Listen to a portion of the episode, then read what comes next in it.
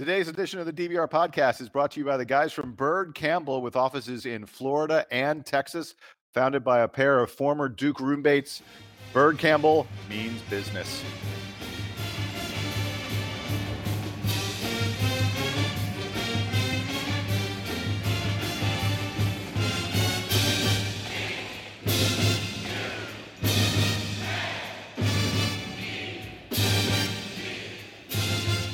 Hey, Duke fans, welcome to episode number 97. I can't believe we're on episode number 97. We are going to have episode number 100 just around the corner. This is the 97th episode of the DBR podcast, the Duke Basketball Report podcast.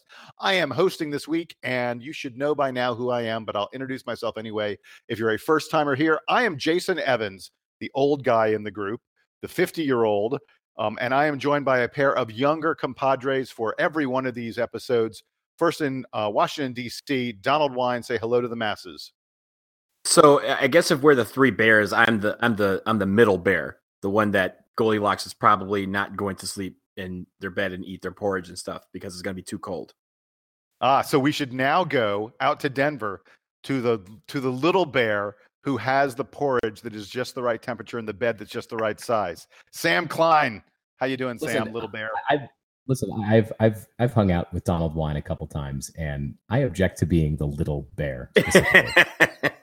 You know, I- and, and I'm not I'm not a big guy, um, but I'm a big guy. but Donald's Donald is no bigger than I am. So uh, let, Wait, let's wait, just, wait. Let's just get get a few things straight. if if we go by by weight, by by how much you weigh, All right, Sam, now this is you are the little bear. You you are right, the that's little bear. Yeah, you might have a bill, but you ain't got two. That's fair. All right, I, I I will I will accept this and just know that. ho- And and you know what? It, if that's just the way it's going to be, then I can deal with it. It's fine. So, folks, it's nice that we're laughing and having a good time because, um, the frankly, what happened to Duke a few days ago is just a little bit depressing. Um, uh, the uh, the completely unfounded and ridiculous expectation that Duke might go undefeated went crashing by the wayside as the Blue Devils played their first road ACC game um, at Boston College, BC, a program that has not been anywhere close to even the middle of the ACC for quite some time and uh, the young Duke team was shocked, absolutely shocked. 89 to 84, they lost to BC. Uh, there are a million different things that can be said about this game, but um, I, I will start by mentioning this: Duke had out rebounded every single opponent this season, and I talked. I've talked in this podcast on numerous occasions. My unified theory of Duke basketball this year is rebounding. We kill teams on the boards.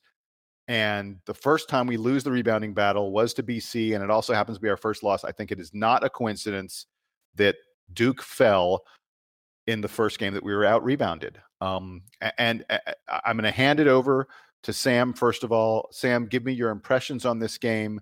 Um, and let me ask this question to start with. So, with three and a half minutes left in this game, Gary Trent hits a three pointer to put Duke up four, 79 to 75 were you as sure as I was that that once again we were going to see Duke be outplayed all night, but come out on the on the right end of the scoreboard, or did you think the game was still in doubt? I thought that Duke was going to win the game from about 10 or 11 minutes left because they were just playing to the same script that they have all year. It didn't occur to me that the rebounding troubles and the defensive troubles were things they weren't going to correct. And I think there are there, there were a couple things about this game that were different in the in the second half than in all those previous games against high quality opponents that that Duke eventually overcame. Number one, uh, as you mentioned, the most important thing I think was the was the rebounding.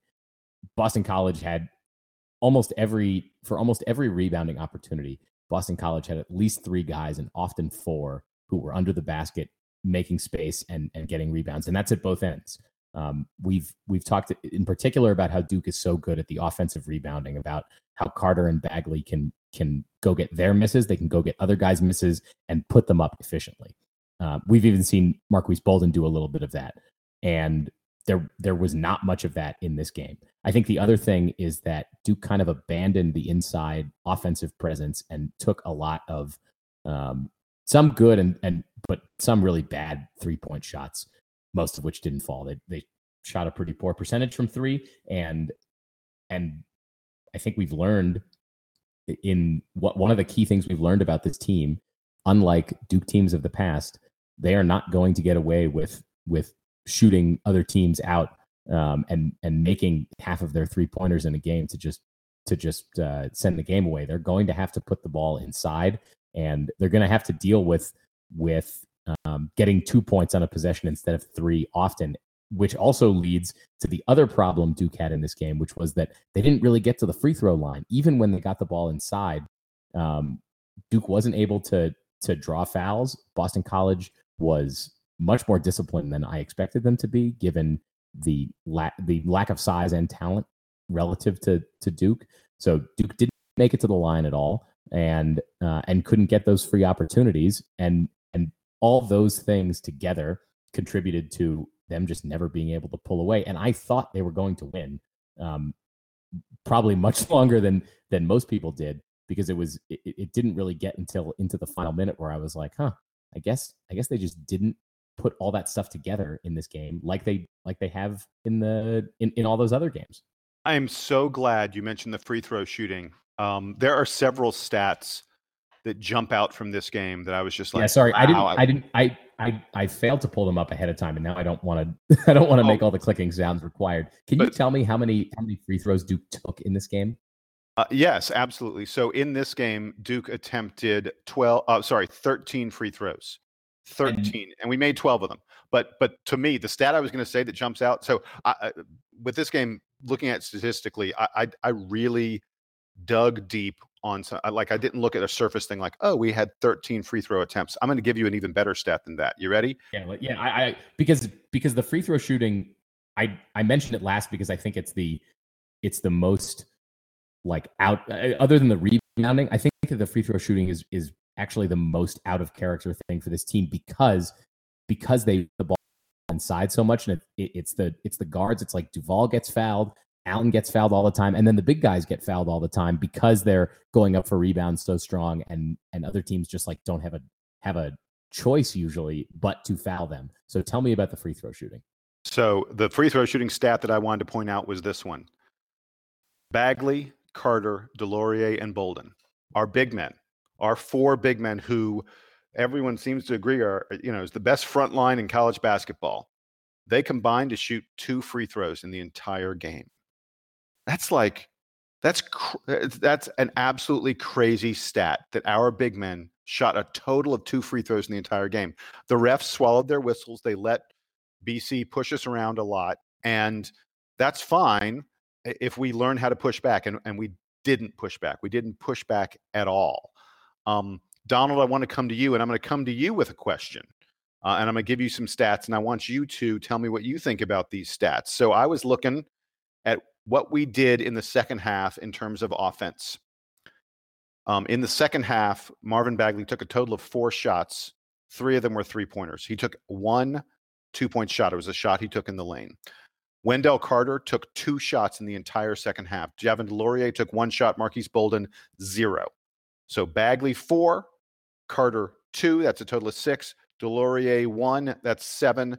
Bolden zero. So our big men, a total of seven shots in the half. And by the way, three of those are three pointers taken by Marvin Bagley. Grayson Allen took 11 shots. Trevon Duval took seven shots. Gary Trent took seven shots. Trevon Duval had as many shots in the second half as all of our big men combined. Donald, was this a case of Duke taking what BC gave them and failing at it? Or was this a case of Duke panicking? Or was this a case of Duke just really executing poorly and deciding we're going to shoot from the outside we don't care about going inside? I, I think we abandoned, you know, what has worked so well for us this year. And I think in part it's because of how well BC shot from beyond the three. Like, uh, I mean, hats off to them. You know, we were eight for 30 from three point range, and BC was 15 for 26. That's, you know, if you think about the plus minus, that's plus 21 points for BC right there. That's, you know, if you're looking at the rest of the stats, you know, you can t- nitpick on some of these other stats. That's your ball game right there. But what I, what I didn't get the sense of, I didn't think we were panicking out there. I think we were just making abandoning our the game that has gotten us to this point so far, and that is you know getting the ball inside to our big men. Uh, we we took a lot of threes, we took a lot of long jumpers. Uh, we settled, uh, and it's not a it's not necessarily a bad thing that Grayson Allen has taken a lot of shots, that Gary Trent's taken a lot of shots, but I feel like the the opportunities um, that were presenting themselves, they weren't the best shots that we had uh, on those uh, possessions. One thing I want to talk about, you know, if you're looking at the stats, we had 10 steals. We outscored them in the paint 46 to 24. That's with the second half. We beat them in points off of turnovers. We beat them in second chance points. We beat them in fast break points, and our bench outscored theirs. If you look at this stat line, if you look at this box score, you're probably thinking, how the hell did Duke lose this game? And it's it's weird because I think just the momentum that Boston College had from shooting the lights out basically the entire game is really what carried them. You know, Ky Bowman, Jerome Robinson, and Jordan Chatman made 26 of their 31 field goals. They're the only players in double figures for BC, and they literally seemed like they were hitting everything. Whenever we would creep back into the game or take the lead, one of those guys would make a couple shots and the lead was gone or, or the momentum was gone. It's really interesting how in this first half, you know, we were hanging with them despite the shooting. In the second half, I thought we were doing just that, but somehow in the end, it just didn't work out. Um, and I think that's probably credit to how those three guys played. They played out of their minds together. If you know one of them has an off game, BC loses this ball game, and we're and we're still undefeated. But uh, you have to give them credit for how they played. I'll give you one final stat that I read the uh, this morning on ESPN uh, about this game, and it was about our perimeter defense. And prior to this year, uh, in 16 seasons in 572 games, we had allowed one team to make more than 11 threes in, in a game. This year, Boston College became the third team to hit more than 11 threes in a game against us. And I wonder if that is what's uh, what's really missing from our defense. I, I think our inside interior defense has been pretty good. Uh, and we've played a lot of guy, a lot of teams that have good big men uh, or play well inside. But our out or, or, our perimeter defense has just been kind of lacking, um, and they, and we've allowed teams to stay in the game or take over the game because of the fact that they can hit from three. And so I think that's kind of where, in my opinion, that's where we faltered when they started hitting threes. We we tried to match fire with fire, and we got burned. I'm so glad you brought up that stat by John Gasaway about how rare it is for Duke to give up 11 or more three point uh, three point baskets in a game. He, he was actually wrong. It, it uh, because so I'm going to tell you guys what I did today. I went back through the Go Duke database and I looked every single game. Now you can obviously scroll through them pretty quickly. They'll they'll do entire seasons, so it's not like I spent hours on this. I looked at every single game Duke has played to find the last time a team hit 15 three pointers against us.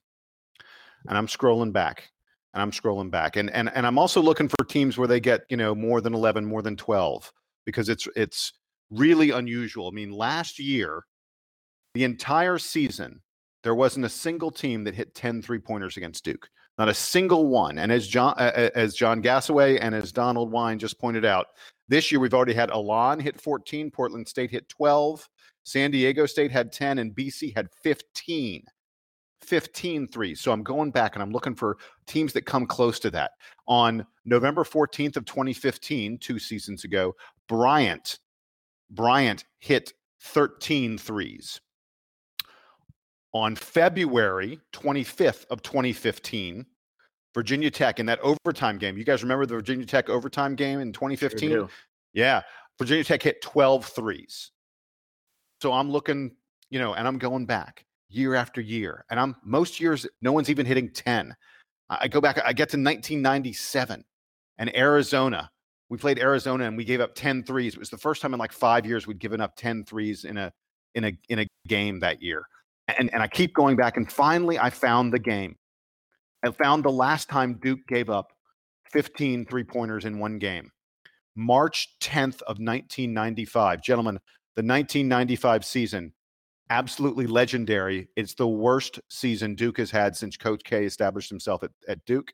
It's the year he had his bad back and he was out for most of the year. Duke went 13 and 18, 2 and 14 in the ACC. And the final game of that season, the ACC tournament game that Duke played against Wake Forest, Wake hit 16 three pointers in that game to end Duke's season. Randolph Childress was 8 for 12, all by himself on three pointers. That's the last time that Duke gave up this many three pointers in a game. I'm going to repeat that for folks who didn't get it first time. March 10th of 1995. Sam, were you alive then? You were alive then, right? I, I was alive. I was in first grade, so it's been a while. That's, I mean, you you. uh I don't know how many people you're going to impress with, uh, with with that stat, but you can you can put it to uh, what what does the 2017 Duke team have in common with the 1995 Duke team that that or 2018 with 1995 that nobody in between has in common with them?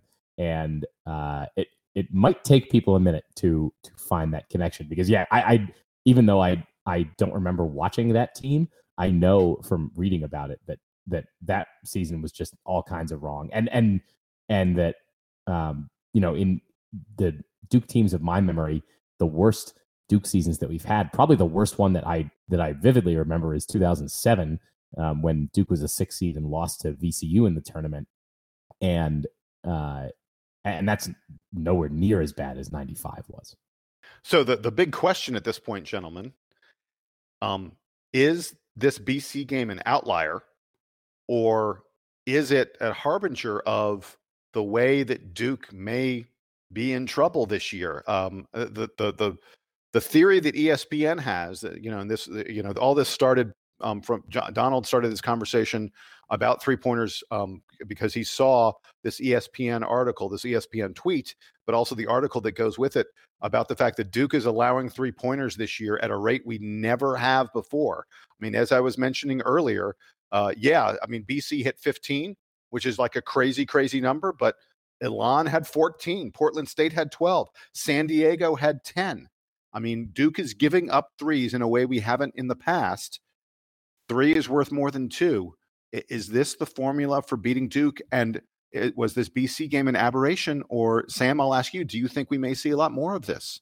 I'll give you the optimistic take, which is that certainly teams will try.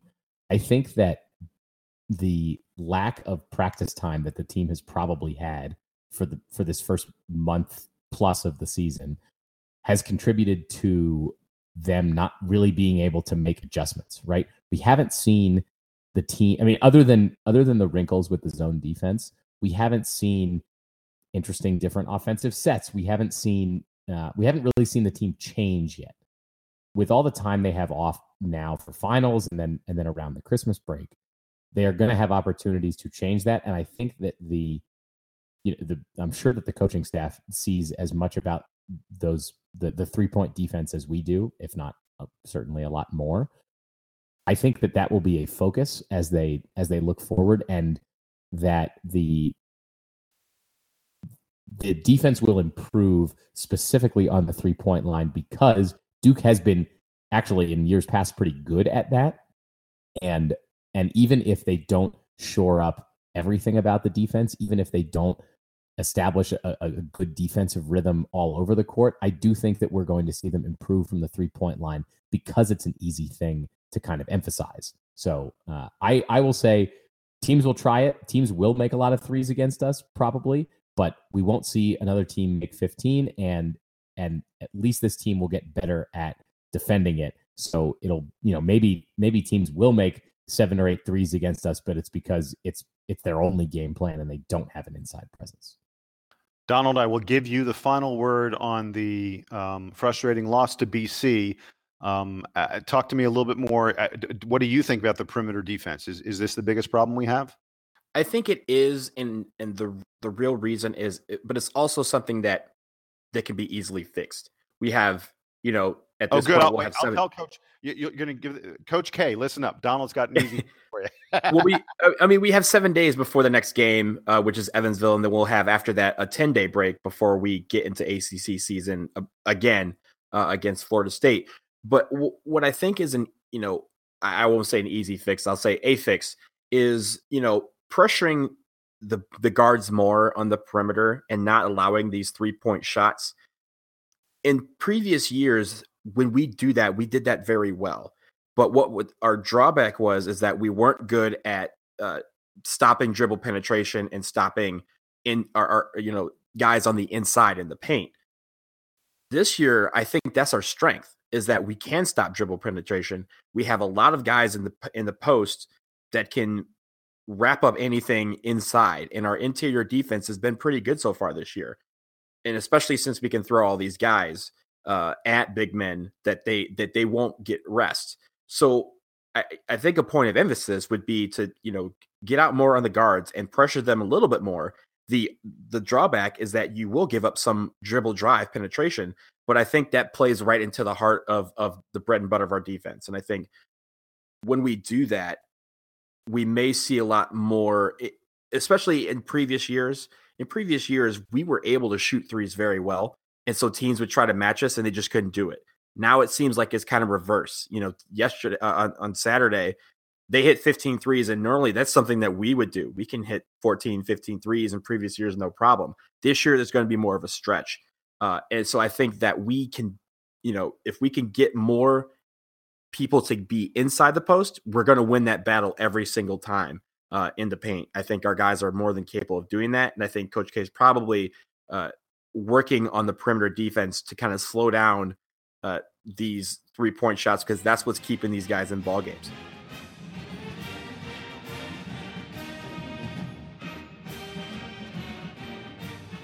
Okay, folks, a special treat for you now. Uh, Sam sat down uh, just a short time ago with the brand new beat writer for the uh, News and Observer covering all Duke sports, but mostly covering Duke basketball. Jonathan Alexander is his name. And we want to give you now Sam's conversation with Jonathan Alexander, the guy covering Duke basketball. All right. We are joined now by Jonathan Alexander. He is the uh, I, I, would still say brand new beat reporter for the News and Observer covering Duke athletics. Is that is that accurate? Yes, that's accurate. All right. Um, thank you for joining us. Um, your first time here on the Duke Basketball Report podcast. Um, how long have you been in the in the job now? Uh, thanks for first of all, thanks for having me. Uh, yeah. I've been in the job um, since the kind of since the beginning of basketball season, um, but uh, officially it was December first. Uh, that was the official date. But I've been I've been covering since the very beginning, since the the blue and white game. Okay. Um, and and where were you before you had this current role at the News and Observer? Were you covering sports elsewhere? Were you were you in the Triangle? Were you somewhere else? Uh, uh, prior to uh, covering Duke, I was covering recruiting for the News and Observer uh, for about a year, and uh, prior to that, for three years before that, um, I had been covering news, um, kind of town government, uh, crime, um, and schools. So I've I've done a little bit of everything so far. Did, were you were you trying to get on the sports beat when you were when you were over on the news side, or this is just kind of what happened? Yeah, I, I I always wanted to to get into sports.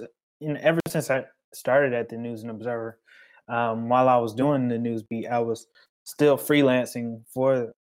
It's kind of weird. I was I was freelancing, kind of getting kind of like a separate paycheck uh, in sports than my regular job. So I was getting a little extra money doing stories on the side. So I've been I've been doing sports stories since I started at the News and Observer, and and that was all always a goal of mine to be um, a beat reporter. And uh, I finally was able to kind of achieve that. There you go. And and covering, at least in, in our opinion, the, the most interesting program to be to be following around, right? definitely, definitely a very interesting program, high profile program. Um, definitely very interesting. Are you are you from the the Research Triangle area? Uh, originally, I am uh, from Charlotte, North Carolina, but I went to school down here. I went to uh, North Carolina Central University, and um, so that is in Durham. Uh, for those who don't know, and uh, after I graduated school, um, got a job with the News and Observer. So I stayed in the area. I haven't left since college. So, you are was- yeah. so so Mhm. from your upbringing, I would say you're you're probably intimately familiar with ACC basketball even before you were you were on this job or on this beat. Yes, very very familiar with with with ACC basketball. Um, family members who uh, you know loved uh, college basketball. So I you know I I, I watched college basketball. I, I never really took to a fan base um, um, because my dad never really took to a fan base. He went to North Carolina Central as well. So while while I wasn't in while I wasn't in the rivalry as far as picking a team, um, you know, I, I watched it from the outside, and, and so I'm very familiar with with the ACC basketball culture. So if we asked you, say five years ago, ten years ago, what are your impre- your general impressions of Duke basketball? What do you think about the program? What do you what would you have said kind of before you were um, before you were covering them? Um, I guess first as a as a recruiting reporter and now as the as the main beat guy. Um, I guess I would probably say elite program, one of the best. When you think of top college basketball programs, you think of, of course, your blue bloods, uh, and Duke is one of them. Uh, Duke, UNC, Kansas, Kentucky, they're among the best. So that's that's I always you know thought that they were one of the best college basketball programs in the country. So you can't have anything but respect for that and what Duke has been able to accomplish over the years.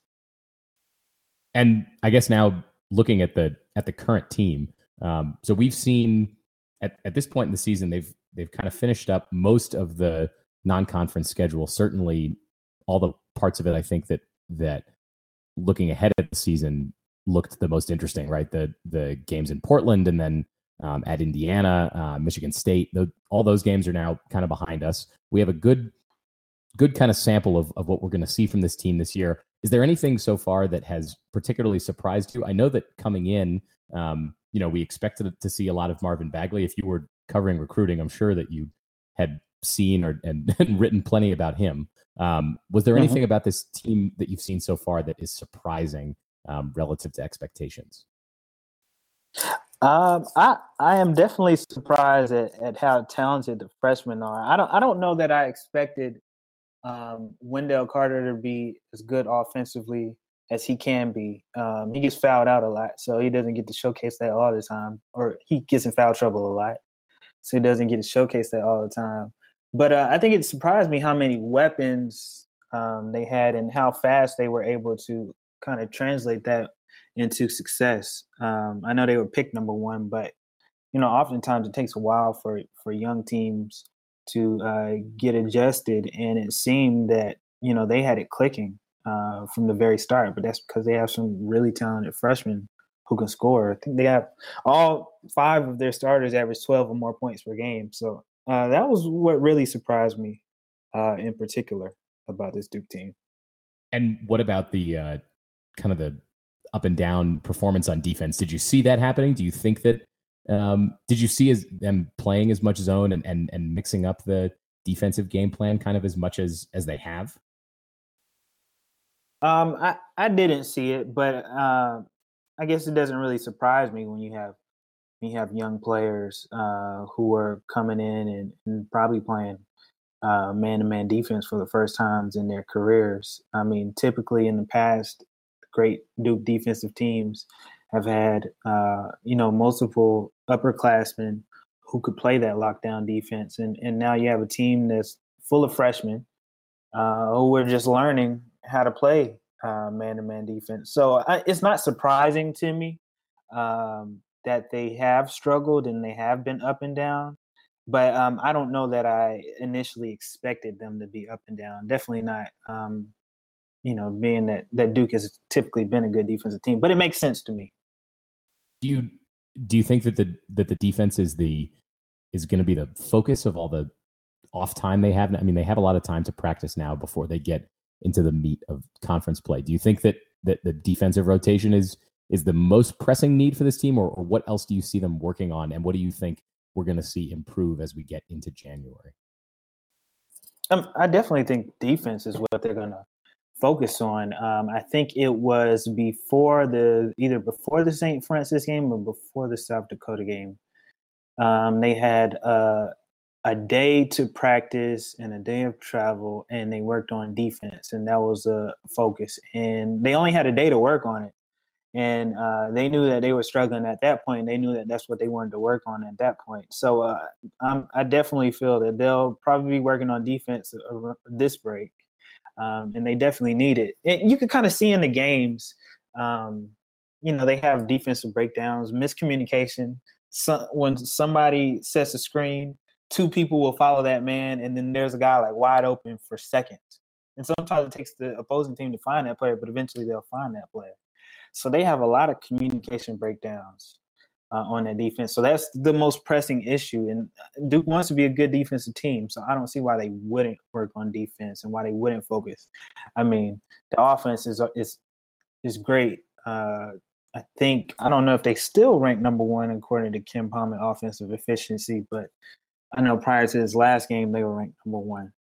Yeah, so and, and, defense and, and if they're not number one now, that they're they're certainly going to hover around there for the rest of the season. Yeah, I mean we we see all the different ways they can score. Do you think that um, do you think that the shooting's going to improve, or is this something they're just going to have to deal with for the rest of the season with not being able to rely on the outside shot the way that Duke teams in the past have been able to? Well, I think they'll they'll continue to pound the ball inside. They know that's where they get their success offensively. Um, but it seems like Gary Trent Jr. right now um, is is coming out of his shooting slump. Past two games, he shot um, he I think forty five percent or better, um, and um, and he's uh, he's done good after struggling terribly. Uh, I think overall he's like thirty eight percent from the floor. But uh, he's done pretty good these last two games. You know, when when when Gary starts hitting that shot, you know, he starts knocking them down. He gets confident. And you have Grayson Allen. Grayson Allen is going to one game hit a whole bunch of threes, and, and another game is going to be off. But it's going to be rare off days. And I think those are the only two outside shooters they really have. And um, but I think they're going to be focusing on pounding that ball inside and then kicking it out if they have to. Um, so the shooting will get better. They'll have the ups and downs. Do you, do you think then that Trent is probably among all the guys who are getting regular minutes that Trent's the one whose role you could see increasing a lot um, as they get into conference play, just just because he, he could come out of that slump, or is there somebody else you think who has more untapped potential? I mean, it, you know, the team is mostly young guys. Is there somebody who who you think has a lot to contribute this season specifically that we haven't seen yet? Mm-hmm. Well, well, you know, Gary, he, yeah, I do think that once he comes out of that, I mean, if he continues to to stay high, uh, he could be a huge contributing factor for Duke. Uh, as you've seen, I'm sure y'all have watched every game. He's in almost every game, he's knocked down a huge shot to help if if they were down, uh, to help win. Um, uh, he not he even knocked down some shots against uh, Boston College that I thought were going to give Duke the win.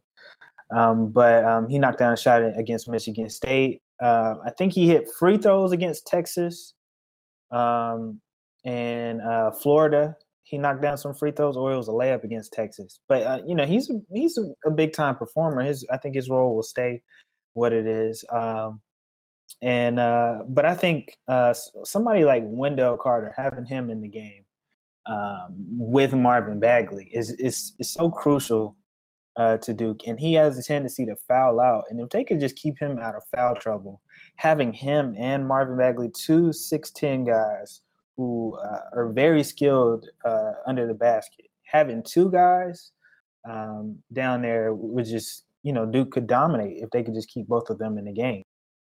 Pivoting a little bit to to Bagley and maybe Carter to a lesser lesser extent, did you did you think that Marvin Bagley was going to be this productive this quickly? I don't know how much you got to see him in high school. I know that he was out out west, but I'm sure that he I'm sure that he played here plenty as a as a high school student, just in uh, like in AAU events and stuff like that. Did you see his emergence being so quick and and him being so dominant? Well, I I was only on the recruiting beat for a year, so in that year that I was on it, I didn't see him play in person. Um, but I did see him play on TV a couple of times, and one was, one was in the Drew League, and, and, and the other was his high school. Uh, bat was uh, I think the playoffs and uh, for Sierra Canyon, and uh, he was good. Um, but um, I I didn't know he'd be dominating college basketball players. I, I don't know that I expected it. I I'm, I knew he was number one uh, when he reclassified, so I know he was going to be one of the best.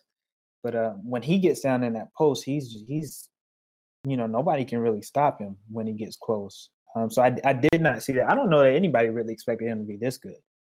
Um, is there you know is, that one? Is there a part of his is there a part of his game that you think is like most impressive for somebody who's so young and and also still adjusting to college basketball?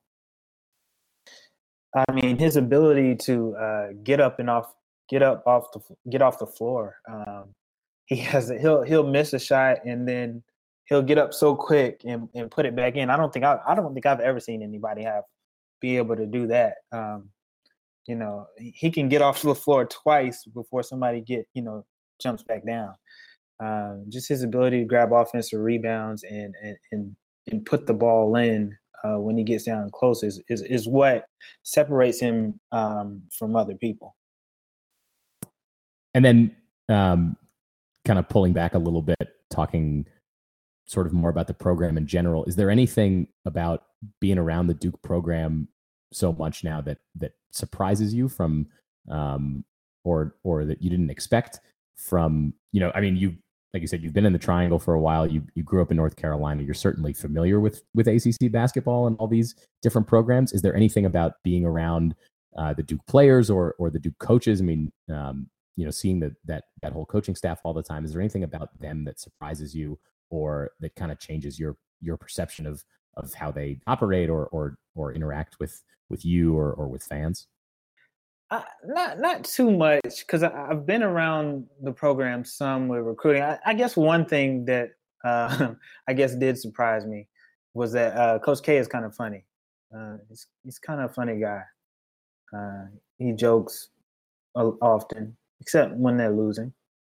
Um, Which they but, have done uh, now once, right? yeah, yeah. So he didn't joke too much last game, um, but but I guess uh, really, uh, I really wasn't surprised by anything because I've been I've been around the program uh, when I was covering recruiting. I go to Duke games, NC State games, UNC games, so I kind of knew how it operate. I kind of knew how it was, um, but uh, I, I, didn't really. I guess I never really paid attention to Coach K's humor, and he's a funny guy. What, uh, do, you, do, you have, do, you, have, a good example from from I don't know from a press conference or anything like that? Hmm. Oh, okay. So so it was it was one press conference. Uh, I think it was like the blue and white game, or maybe it was before that. And um, so I think oh, someone had asked a question about um, you know them being voted number one in the coaches poll, and Coach K was saying something along the lines of you know those things don't really mean anything in the preseason because you know teams really haven't seen you play. And then he used some kind of analogy. Coach K is good with the analogies. He he remind you know him and uh, and LeVelle Moton in North Carolina Central are the best with analogies. Um, but he used some kind of analogy that you know that's he said that just would be like me having like a handsome contest of the people in this room and me judging you all. I mean, a person you know personality contest and me judging you all without even you know meeting you all. And then he said, um, you know, I know he was saying that uh, maybe a couple people in here are handsome. And um, I kind of uh, pointed, I kind of jokingly pointed to myself, and then he looked at me, and he was, and this we hadn't even met yet, and he was like, "Yeah, you'd be up there, yeah, you be in that top."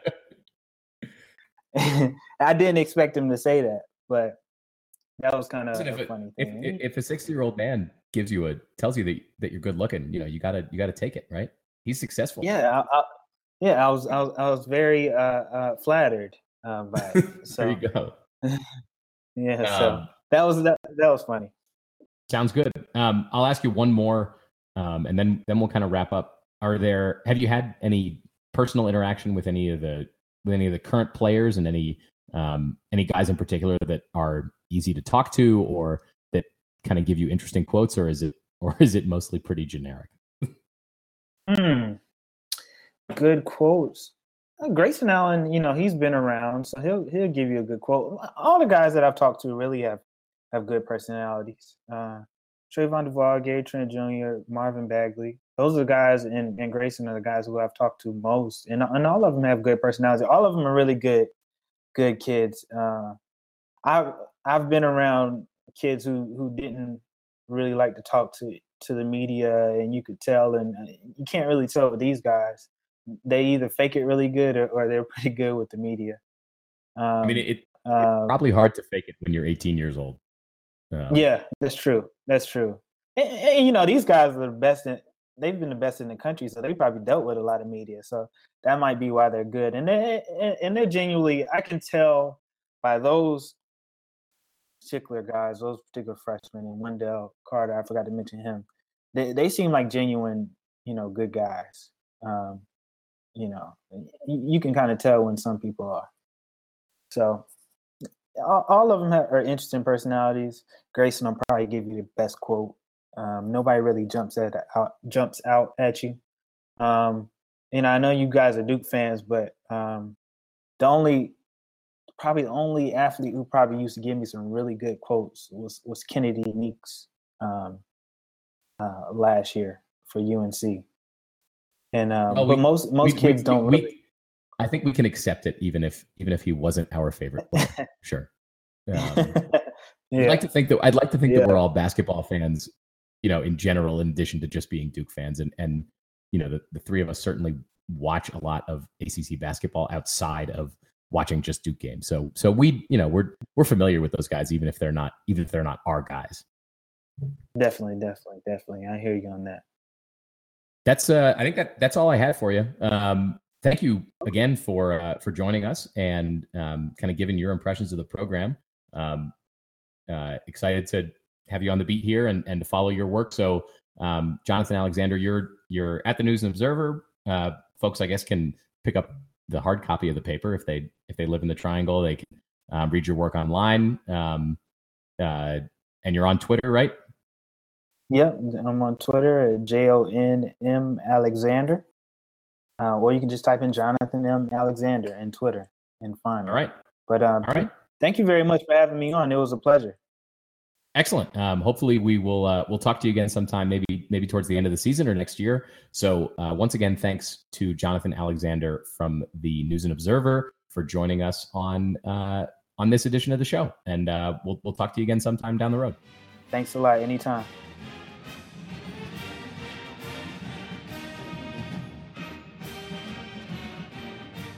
Sam, great job on that interview. I know Jonathan's only been on the job for a short period of time, but uh, it was a, a, lot of fun to talk to him and hear his impressions. I I adored um, him saying that the most surprising thing was Coach K's hu- sense of humor. I think that's that's great to know. I mean, you get this impression when you watch games that Coach K is this incredibly stoic and serious and focused guy and he has to be really focused during games but it's kind of nice to hear that at the press conferences and you know sort of uh, uh, when, when when he doesn't have to be with the camera shining on him he's he's much more relaxed and having fun and i think that that to me that was the the thing i took away from the interview.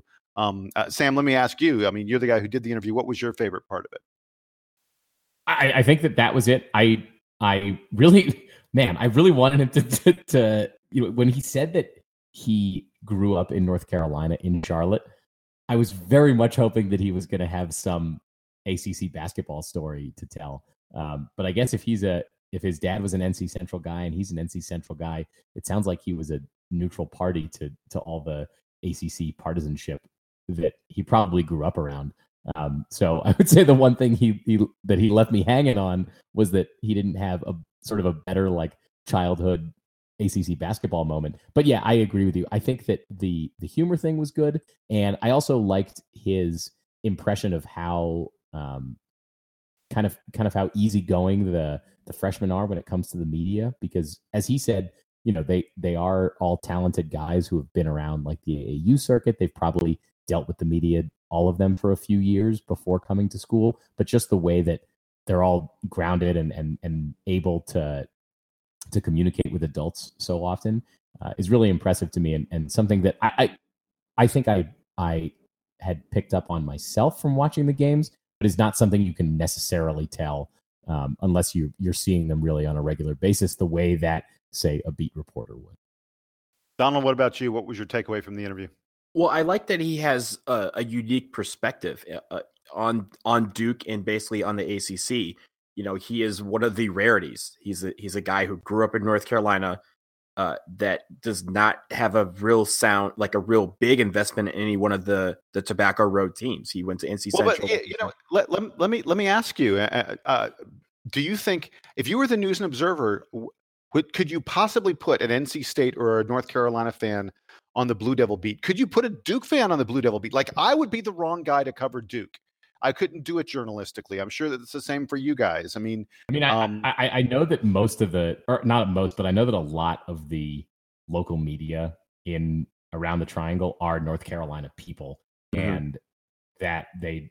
I know that there's a lot of NC State alumni who are who are like the local sports media. We're we we don't count, right? Because we're not we're not sort of the Yeah. the traditional. We're not like on radio or or writing newspaper columns or anything like that. But I think a lot of the folks are from around there because it does come out sometimes. And honestly, I think it as long as you have kind of enough of the journalistic distance to separate yourself, then it it probably makes you better because you have and and, and Jonathan has it.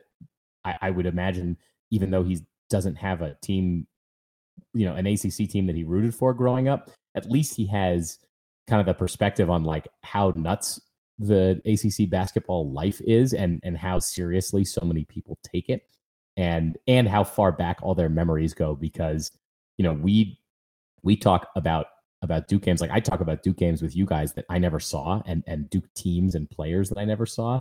And it just it seems so ingrained in me. Like I've always been an ACC basketball fan. So I always I always rooted for Duke and and read about Duke. And so we can we can have conversations about like you know Jason like I, I can talk to you about the 1986 championship game even though even though it happened before I was born um, and and Jonathan probably gets that because he's from North Carolina, and I think a lot of the other media in the area get it too, which makes it better because they have kind of that institutional memory of ACC basketball, in addition to whatever team it is that they followed or, or school they went to.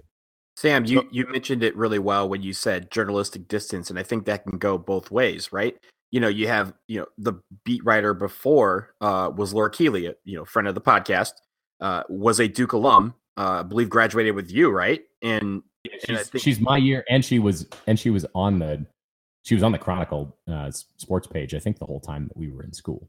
Yeah, and and if you did not know that about her, you would not think that she went to Duke when you're talking about her writing. She didn't uh, write with a, a Homer perspective, if you will. She didn't write with a slant, uh, and was not you know you know a lot of you know a lot of people accuse people like Jay Bilas and Jay Williams and, and Seth Davis of being homers for Duke. No one ever you know gave that Hold impression. who accuses who accuses Jay Bilas of being a homer? Oh, for some Duke? people do. no, Trust me. yeah, People those- who do not go to Duke those people are silly. they Those are silly, but that's I mean that's the impression that they get. But with Laura, I had never got the impression like I I did not know until you informed us that she was a Duke alum because she had that distance, and I think that's very very important, especially in when you're living in the rivalries, so to speak. I mean, he's right in the thick of everything. He writes for the Raleigh paper talking about Duke basketball and football. That's going to be a a very delicate, and it's going to be read by UNC fans. Like this is a very delicate balance that anyone in his position would have to uh, to do. And I and I appreciate the fact that he has a unique perspective in the sense that he doesn't really have a dog in a fight. He he's a guy who grew up in in the rivalry, but not inside the rivalry. If that makes sense.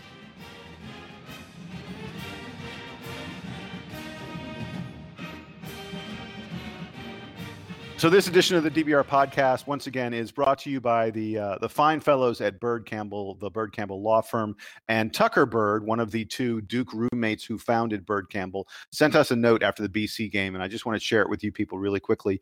He points out that this game, the game, should be a great learning experience, a great learning lesson for this young group in this positive reinforcement era, where young athletes are taught appropriately so to affirm your opponent it had to have been quite a shock for a gym full of full throated adults to be screaming at the Duke basketball team, calling them overrated, cheering their misses, and flooding the floor when they lost the game.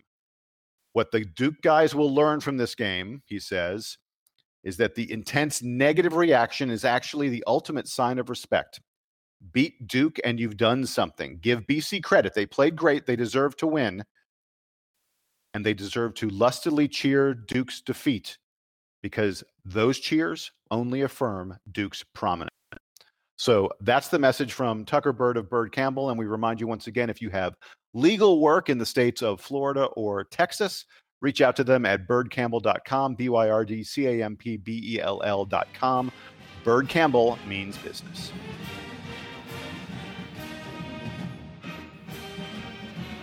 Gentlemen, we have uh, spent a great deal of time talking about uh, Duke's first loss this season to BC. Uh, and the deep, deep irony is that the BC game, the BC loss came just a few days after probably Duke's most impressive offensive performance of the year. Not probably, certainly. Duke played the uh, uh, St. Francis Red Flash. And um, St. Francis came into this game saying that they were going to play their regular pace, play with tempo, and try and run up and down the floor and they did that. But the problem for them was Duke ran a little bit faster than they did. The final score in this game 124 to 67, 124 points for the Blue Devils. They scored 71 points in the first half, one point away from setting a Duke record for points in a half. It was a game full of huge, huge, huge heroes.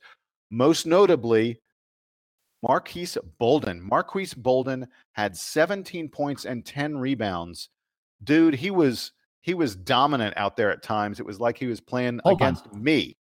What? Yeah. Can I can I can I Please. interject slightly? Please. Yes. Um, I I know I saw this comment on Twitter somewhere. Was Marques Bolden just padding his rebounding stats? Uh, he may have been. I, he, he, seemed to be missing a lot of chippies and then grabbing he, his own rebound. He missed, he missed a lot of chip, a lot of easy shots, and was just was. It was like he was he was doing the Mikan drill or something.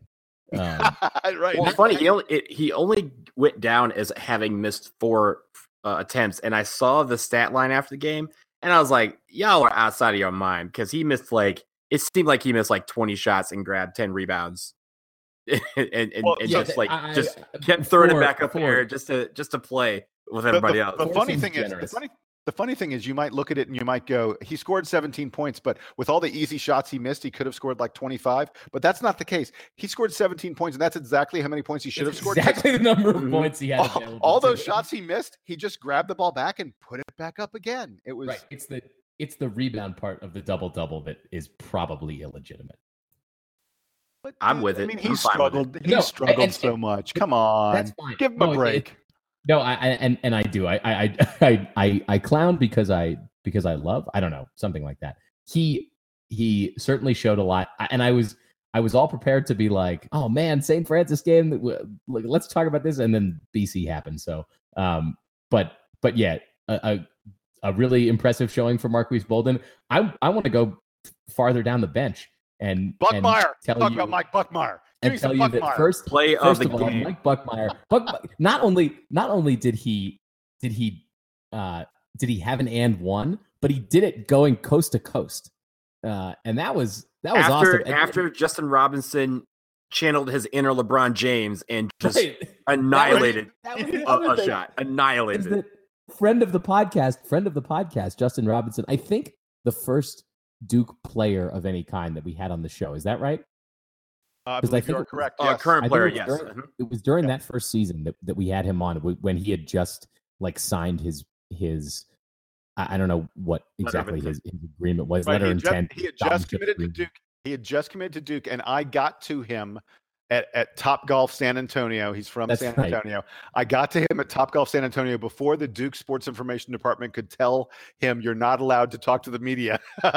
yeah, and anyway, so we had him on, and and I'd like to I'd like for us to take credit for his let's call it his breakout performance against St. Francis. Not only did he have five points, not only did he have a three pointer made, he had one of the most awesome uh, chase down blocks. And the chase down block, I don't know if I mentioned this on the last show because we've had a couple of them this year. J- Javin DeLaurier had, DeLaurier a, had a really fierce one. Yeah.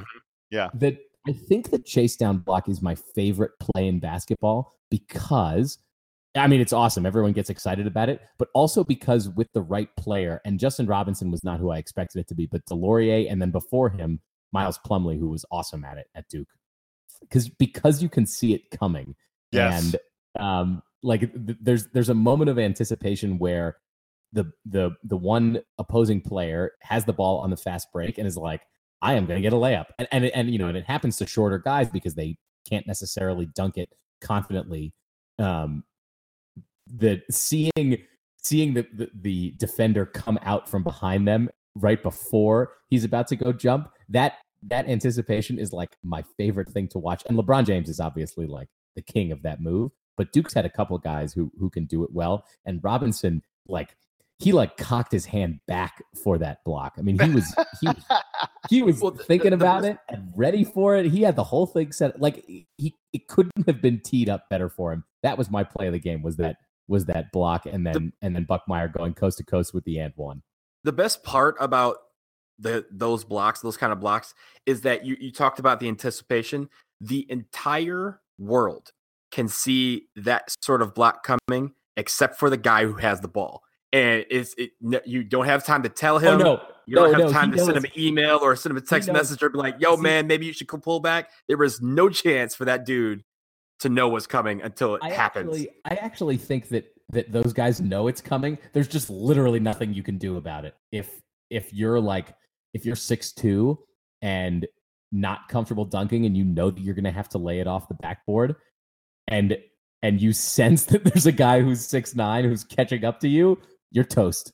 Like th- th- nothing Yep. good is going to happen to you. There's there's no getting away from it. I, I'll tell you what I think the most significant thing that happened in that St. Francis game wa- uh, was Gary Trent Jr.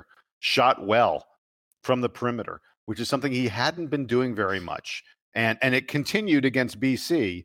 Um, but uh, but to me, I mean, Gary Trent Jr. was four of six from three. I think that, and he and he was hitting them early in the game. Like he came out and I think he hit his very first one, and I was like, ah, finally, because Gary Trent Jr. had really been struggling from distance prior to that. Um, uh, uh, to me, that was the thing that was the most important thing that happened in that St. Francis game, The- other than Mike the other- Buckmeyer scoring three points. the, the the other exciting thing about that game that I don't know if it resonates with you guys as much as it resonates with me. There was a point where Duke went up 40 to 15, which is a score I remember seeing in Cameron in 2009. Uh, might have been 2010 against Mar- it was 2009 against Maryland when um, Sixty to twenty. Duke was like, like yeah, when it was 60 to 20, but it was 40 to 15 earlier, like a few minutes before that. Duke just wrapped, it was Greivis Vasquez's senior season. And being, as I have mentioned many times, being from Maryland and growing up a Duke fan, there is nothing that gave me more joy than seeing Duke just beat the crap out of out of Maryland. And so when that score flashed on the screen, I was like, "Ah, good memories, good times, man. Uh, the one thing I took away, or there's a couple things I took away from this game. Uh, one, you know, we talked about how many rebounds we got. We we almost got as many rebounds as St. Francis had points. We had 61 rebounds. That's got to be some sort of, or close to some sort of Duke record. Uh, but the one thing that I, I will point out again, we talked about BC from the three point line against Boston College, we shot eight for 30 and Boston College shot 15 for 26. Against St. Francis, it was almost the exact opposite. We shot 15 for 26 and St. Francis was 7 for 30. So that just tells you like what kind of uh, you know, momentum that gives a team, uh, especially for us because like like we mentioned before, St. Francis had maybe two guys in their rotation that were over six eight, and we had five. And when they're sitting there like they can't come down with any rebounds, they can't. They were getting we were getting a lot of pressure on the ball, forcing them to take a lot of jumpers, and they were thinking that the one way they can keep keep in the game was by knocking down some threes because we're not supposed to be a good three point shooting team. When we go 15 for 26, that's how you end up with a score of 124 to 67 uh, because we just absolutely annihilated them in every facet of the game. Uh, but they were they were clearly outmatched. But it, it, it's weird how we went from that to the game against Boston College. It's almost like did we leave uh, some of those points uh, in Cameron uh, on Tuesday night uh, instead of bringing them to Boston College on Saturday? I'll go out on a limb and say that any game where Duke hits 15 three pointers this season, they will win. Yeah. There you go. Absolutely. I'm out. I'm way out on that limb. In, in fact, I think any game where anyone hits 15 three pointers, you're, you're, you would have a tough time finding a team that hit, hit 15 three pointers and lost. Maybe I mean go back to the Loyola Marymount days. I'm I'm taking us back in time a while when Loyola when Paul Westhead was at Loyola Marymount and they were uh, they were you know scoring 120 points a game, doing nothing but shooting three pointers. Pretty much in the you know past decade or so, you hit 15 three pointers, you're winning the game, as Boston College showed us, and as Duke showed us a few days before that.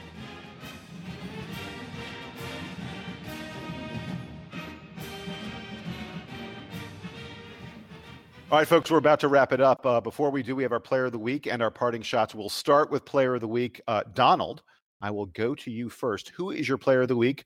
BC games, St. Francis games. That's our week. Who's your player? You know what? I'm giving it to Justin Robinson because he had one of the illest blocks I've seen uh, from a bench player in a long time. It got me out of my chair, almost made me tackle my TV set. Thankfully, I still have a TV set to watch all these games, but my energy was at an all time high because of Justin Robinson. And for that and that alone, he is my player of the week. I like it. I like it. Sam, what about you? Player of the week. The ugliest three point play you'll ever see. Mike Buckmire, uh, my player of the week. so I guess it falls to me to do a semi serious one. I'm going to give it to Gary Trent. Jr. no, no, I'm giving it to Gary Trent Jr. That's uh, fair. That is fair. He had a, he had a fabulous he had a fabulous week. He hit 10 three pointers on the week. Um, uh, and uh, you know, with it, in a week where there was not a lot of great play from from Duke's, um, well, you know, Duke starters. Uh, I give it to Gary Trent Jr. and Javin DeLaurier would have been my runner-up. DeLaurier had a really really good weekend. Uh, there, there is some talk that DeLaurier may be pushing to move his way into the starting lineup, but I don't know if we're quite there yet. But uh, he he played great as well. So, gentlemen, we move on now to parting shots. I will go to Sam first. Sam, what you got for me? My parting shot comes in two parts. It's a statement and a question. The statement is Happy Hanukkah to those who celebrate. As soon as thank you very much. I'm celebrating here. There you go. Uh, as soon as we're done here, I'll be lighting my candles here by myself, um, which I know sounds kind of sad, but but that's okay. Uh, and then the second half of my parting shot is a question for Jason and also for Donald, but Jason in particular because I know that this is one of his passions. Jason, will we be discussing the Last Jedi next week on the show? I, I absolutely think we can. I see no reason why not. Uh, next week, you know, is, is sort of a slow week for Duke basketball. Um, and so uh, we're going to be doing some sort of fun stuff. And I think talking about The Last Jedi would be a wonderful. I've already seen it, as you know. Um, I saw a advanced yes. screening of it. Uh, by the time folks get this podcast, my bet is a lot of other people will have seen it. I'm not going to go into a review now. We will discuss it next week. But you have reminded me, Sam. We should tell folks that next episode, our episode next week, will be the one where we uh, we are looking for people to suggest YouTube videos of old basketball highlights and stuff like that, mixtapes, whatever it may be, that Sam should watch. We're trying to educate Sam about the history of basketball. So please write to us at dbrpodcast at gmail.com, dbrpodcast at gmail.com, and let us know what we should show Sam and what we should have Sam react to um, from the history of basketball. Sam, what would you say? What era should people, uh, you know, when when do we get to the point where you're really conscious of basketball, um, so that people can go older than that? I would say that the, the easiest breakpoint is just in 2000. Although I do remember like Michael Jordan's Bulls, there's not a whole lot of other basketball I remember from the 90s. So if it's before 2000 and it doesn't feature Michael Jordan in like winning championships, then then hit us with it. I'm also I reserve the right to point out that your basketball heroes weren't as cool as you think they were. Is that fair? Oh, dude, I don't know. I'm having some trouble with that, but we will deal with that. Talk about that next week. We'll deal with that on the next podcast. Donald, it's like your I, turn. Like I, uh, go ahead. Well, uh, no, I was just going to say that I, I I think I mentioned last time. Like I've watched the the 1992 uh, Elite Eight game, and I've watched um, some of the Final Four games from around that era and listen, I know those dudes were awesome, um, but it, it, doesn't exactly look like basketball does today, with with with some exceptions. Like like Grant Hill's uh, alley oop against Kansas is uh, is pretty ferocious. I like that. I'm I'm I think I'm going to force you to watch the entire first half of the Duke North Carolina seven to nothing stall ball game. oh, gross. just to make you endure that. Do you have a And- reel to reel? Because uh, if you do, that might make it easier to watch that game. Jason, I'm already I'm already gonna have to watch Duke play Virginia this year. Do you need to do you need to force that that terror on me? Every Well, good every good player scouts their opponent, and that would be a good way to scout Virginia. Oh, gross. I quit. We're done. Donald, what's your parting shot? so I have two parting shots, two quick ones. The first one is I, I was able to work it out, and I will be going to the Quick Lane Bowl in Detroit on December 26th. Uh, it's going to be a great time. Uh, so the the D- DBR podcast will be represented. Uh, Duke Gang was in my hometown, and I I figured I could not miss that opportunity. So for those of you who are going to the game, uh, looking forward to meeting some of you there. Uh, we will have a Coney dog or 12, uh, and it'll be a good time. But the second uh, parting shot that I have, did you guys catch our boy Chris Collins, friend of the podcast, Chris Collins, and his Northwestern Wildcats the other night against Chicago State? No, what happened? Well, if we were talking about you know big big time blowouts, uh, Northwestern in the first half had at, at halftime against Chicago State, little in, inner city rival. Uh, the score was fifty five to eight, and it was not. I, I- think the eight is very very very, you know, g- generous con- considering that they probably it, well it was to eight. 55 to 8 and it was like i think it was 25 to 5 like 10 minutes into the game and ended up being 55 to 8 at halftime. Uh, they it eventually went on to, to win 96 to 31 uh, so you're talking about uva scores. Uh, 31 is is definitely a score that is is visible on a, a lot of times on uh, a university of virginia uh, box score. But uh, yeah i just wanted to point out shout out to the wildcats for uh, probably the most egregious uh, halftime score so far this year in college basketball 55 to 8 uh, over what was an outmatched Chicago State. Also, fun fact something I learned that game Chicago State is in the WAC conference, the Western Athletic Conference, like the old conference that had Hawaii and Boise State and those type of teams, now has Chicago State. That tells you something about the realignment of college basketball has affected everyone including the Chicago states of the world. Chicago is not in the West. It is in the Midwest, but the West, no. No, It was it's in the not West. West. It Yeah. was once, right? I mean, at, at, Yeah, at we're going to show videos from the 1800s now. if I don't Chicago see, if is I don't not see West. It's James, not the- James it's Naismith's uh, Midwest. Kansas teams. It's the Midwest. They don't belong in the WAC. They belong in the mid WAC. There apparently is no Midwest. Uh, so just, you know that University of Denver, uh, you know that University of Denver plays, I, I think it's maybe lacrosse in the Big East. Did you know that? yes, Really? did know that. Mhm. yep. well, the I'd East like- would have for the East to include Denver. It has to be really big. I was gonna say, folks, I live in Denver. It is not the East. We do. We, Are they at There- least there- East there is- Denver? Can we there sell is a lot. There is an East Denver. It, I mean, it, it's like the city of Aurora, um, and and Aurora also not the East. You have to. You got to go a long way before you get to the East from here. Okay, gentlemen, it's time for my parting shot. Um, I'm gonna try and get through this. Uh, so a few days ago, my father died. Uh, he was 87 years old. He was uh, he had no pain, no no prolonged illness. He just went to sleep one night and didn't wake up the next morning, which is a pretty great way to go, if you ask me. Um, even uh, uh, even even at the age of of 87, which was too young. Um, and the reason I'm going to talk about him here, and the reason I'm going to talk about him now, is because uh, he gave me an incredible gift, uh, and that gift was a a love of sports. But more than that, it was a love of the fellowship, the camaraderie, the shared emotion and passion that we all have for sports. I'm on this podcast right now because of my father. Um, uh, I grew up, as as I've told people many times, in a uh, UNC basketball home. Um, uh, it was an ACC basketball home, but primarily a UNC basketball home because my father went to UNC. His brother, my uncle, went to UNC. Uh, my grandfather, my my dad's dad, went to UNC. Um, we, uh, I, I I grew up doing nothing but watching Carolina basketball. Um, and and then I went to Duke, and I converted to the the right shade of blue, but um, but my dad had already instilled in me uh, a tremendous love of this game, a love of ACC basketball.